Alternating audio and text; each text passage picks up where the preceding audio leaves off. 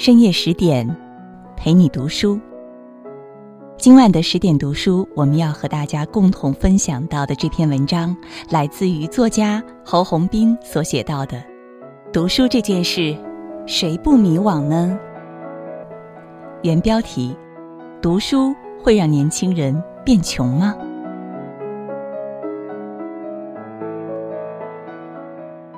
先从一则八卦说起。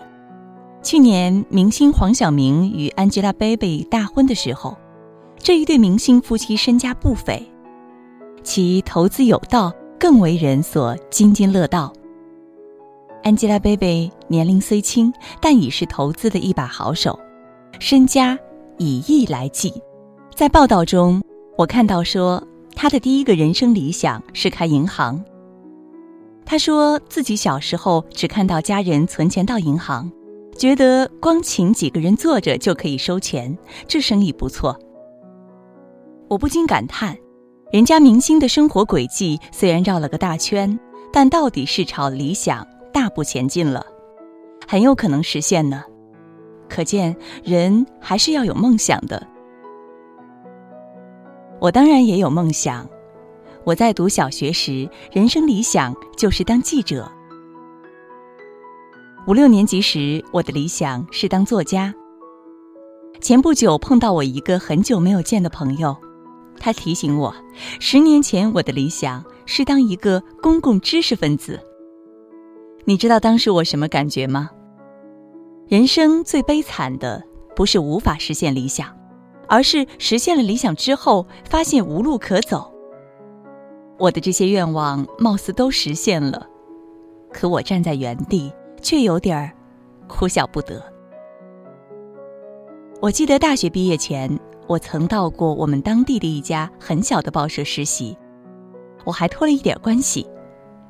但后来得知的告诫是：你进不了我们报社工作，得更硬的关系、更强的后台才行。我并不那么在意，因为当时我已经考上了研究生。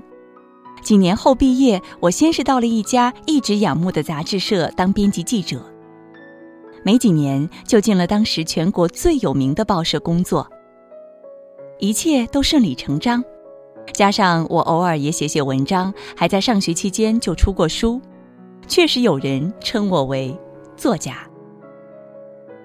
而现在纸媒这个行业还不知道怎么活下去呢，记者们纷纷出走。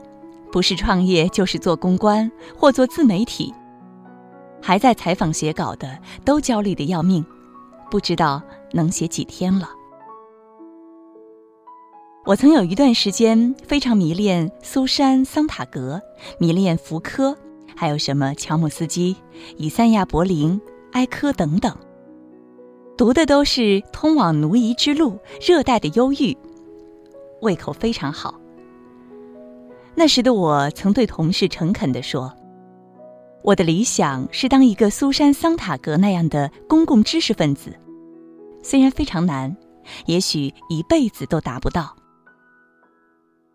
结果呢，在我说完这番话的五年之后，在网络上的公知就成了骂人的话了。因为我也写时评和社会文化评论，那真是妥妥的公知啊！不骂你骂谁呢？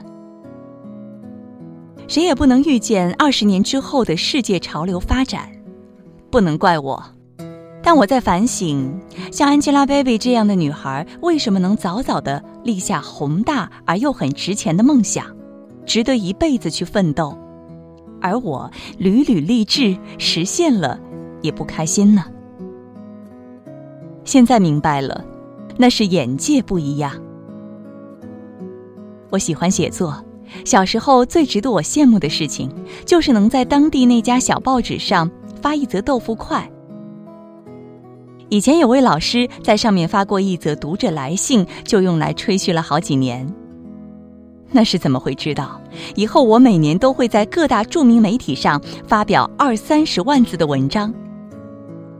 但这根本就不值得当一回事，也跟所谓的成功毫无瓜葛。现在这个世界的评论体系和从前相比已天翻地覆了。以前的识字课文里还有过小明考上北京大学，小红当上售货员，他们都有光明的前途。不是因为政治正确，而是在当时商品极度短缺，售货员确实非常吃香，非常傲娇。上世纪九十年代还有过造导弹的不如卖茶叶蛋的脑体倒挂的争论。因为体制内的学者工程师只能按级别每月领十几几十块的人民币当工资，而释放了活力的个体户和小商贩则看上去获利颇丰。同样，高考报考的热门专业也三五年轮换一次。以前最热的专业是国际金融，后来是生物科学、材料科学等等。最后，不管什么专业，大三、大四通通都去报考公务员了。不过，八项规定之后的公务员又没有那么吃香了。时代翻页像翻脸一样，跟不上啊！谁也不能预知以后的兴衰，好吗？要是什么当红、什么赚钱就做什么，那就只能当一头鼻子前吊着胡萝卜的推磨的驴，永远吃不上。人到底还是要做自己真心喜欢的事，而且让自己站得更高，看得更远。它不保证你走上成功学的大道，但是能让你过自己想要的生活。前提是，你知道自己想要什么。看得远当然需要条件，许多人天生的起点就不高，我也是啊。我以一个写作者密切相关的阅读为例，中学时我的阅读经验是四大名著和各种狄更斯、巴尔扎克的世界名著，在周围我已经算是鹤立鸡群了。上了重点大学之后，才知道一些上海同学的知识面和阅读面都远超于我，我一下子懵了。他们读的是拉美的文学大爆炸，读的是西方的没落。读的是村上春树的《世界尽头与冷酷仙境》，《巡洋历险记》港版或台版。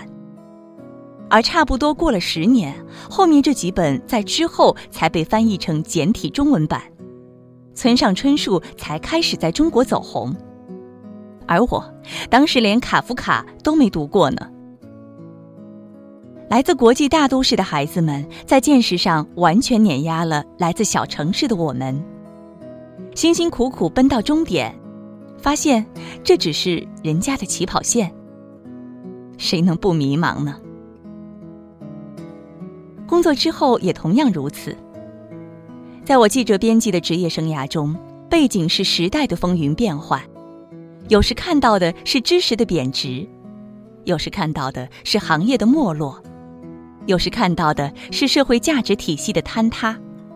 有时是喧哗，有时是骚动，无时无刻不在摧毁着我对这个世界认知的信心。所幸的是，我知道我和一个更好的世界的差距，也努力在弥合这种距离，一直在校正自己。我并不是那么在意成功，在个人生活进入舒适区之后，这玩意儿对我来说就不重要了。如何在寻找到自己安身立命的精神皈依，对抗平庸与荒芜更重要。还是用王小波的浅显的话来说吧。我总以为有过雨果的博爱，萧伯纳的智能，罗曼罗兰又把什么是美说的那么清楚。人无论如何也不该再是愚昧的了，肉麻的东西无论如何也不应该被赞美了。人们没有一点深沉的智能，无论如何也不成了。我花了点时间，从源头开始读了《史记》，读《汉书》《后汉书》《辽史》和部分《宋史》，有的还不止看了一遍，做了许多笔记，写了不少文章，出了点书，包括历史长篇小说。从读史书开始，我就像忽然打开了一个新的世界。历史其实就是最好的社会学教材，它饱含着社会的原规则和最深的人性。我有了能力读懂这个世界，就仿佛是走了无数的路，读过无数的书，我知道绝大多数都是会被浪费的，但我不知道哪些是将要被浪费的。最后能留下来痕迹的，会变成自己内心的平衡与力量。我还懊恼自己选择了当记者、当作家、当所谓的公共知识分子吗？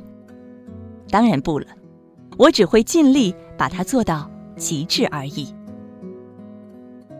这个世界不缺成功者，但更不缺脑子一团浆糊、不知自己要什么的人。如果两者只能挑一样，我愿意选择头脑清醒、内心清明。这几天，一篇微信文章广为流传。为什么年轻人越来越穷了？文中举了很多数据和例子，来证实现在的年轻毕业生的起薪越来越低，生活越来越不易。当然，这里有很多社会的原因，也有阶层固化的悲哀。但作为一个社会观察者，我深深的感受到，越是在困境的时候，年轻人越是不能将就，就越是要早早确实自己的梦想。我不是一个好的榜样，但梦想是。以叔本华关于思考来结束吧。在思想世界里，只在精神，没有肉体，也没有重力的法则。更不会为穷困所苦。所以，有优美丰饶心灵的人，在灵思来临的那一刹那所得到的启示，其乐趣绝非俗世所能比拟。好了，今晚呢，我们和大家共同分享到的这篇文章，来自于腾讯大家签约作者、作家侯红兵所写到的：“读书这件事，谁不迷茫呢？”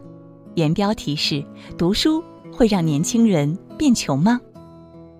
如果你喜欢这篇文章，或者有话想要和我们说，欢迎大家在文章的底部为我们点赞或者留言。更多美文也欢迎大家关注微信公众号“十点读书”。我是林静，如果有缘，在某一个深夜的十点，我们依然将重逢在这里。祝你每晚好梦。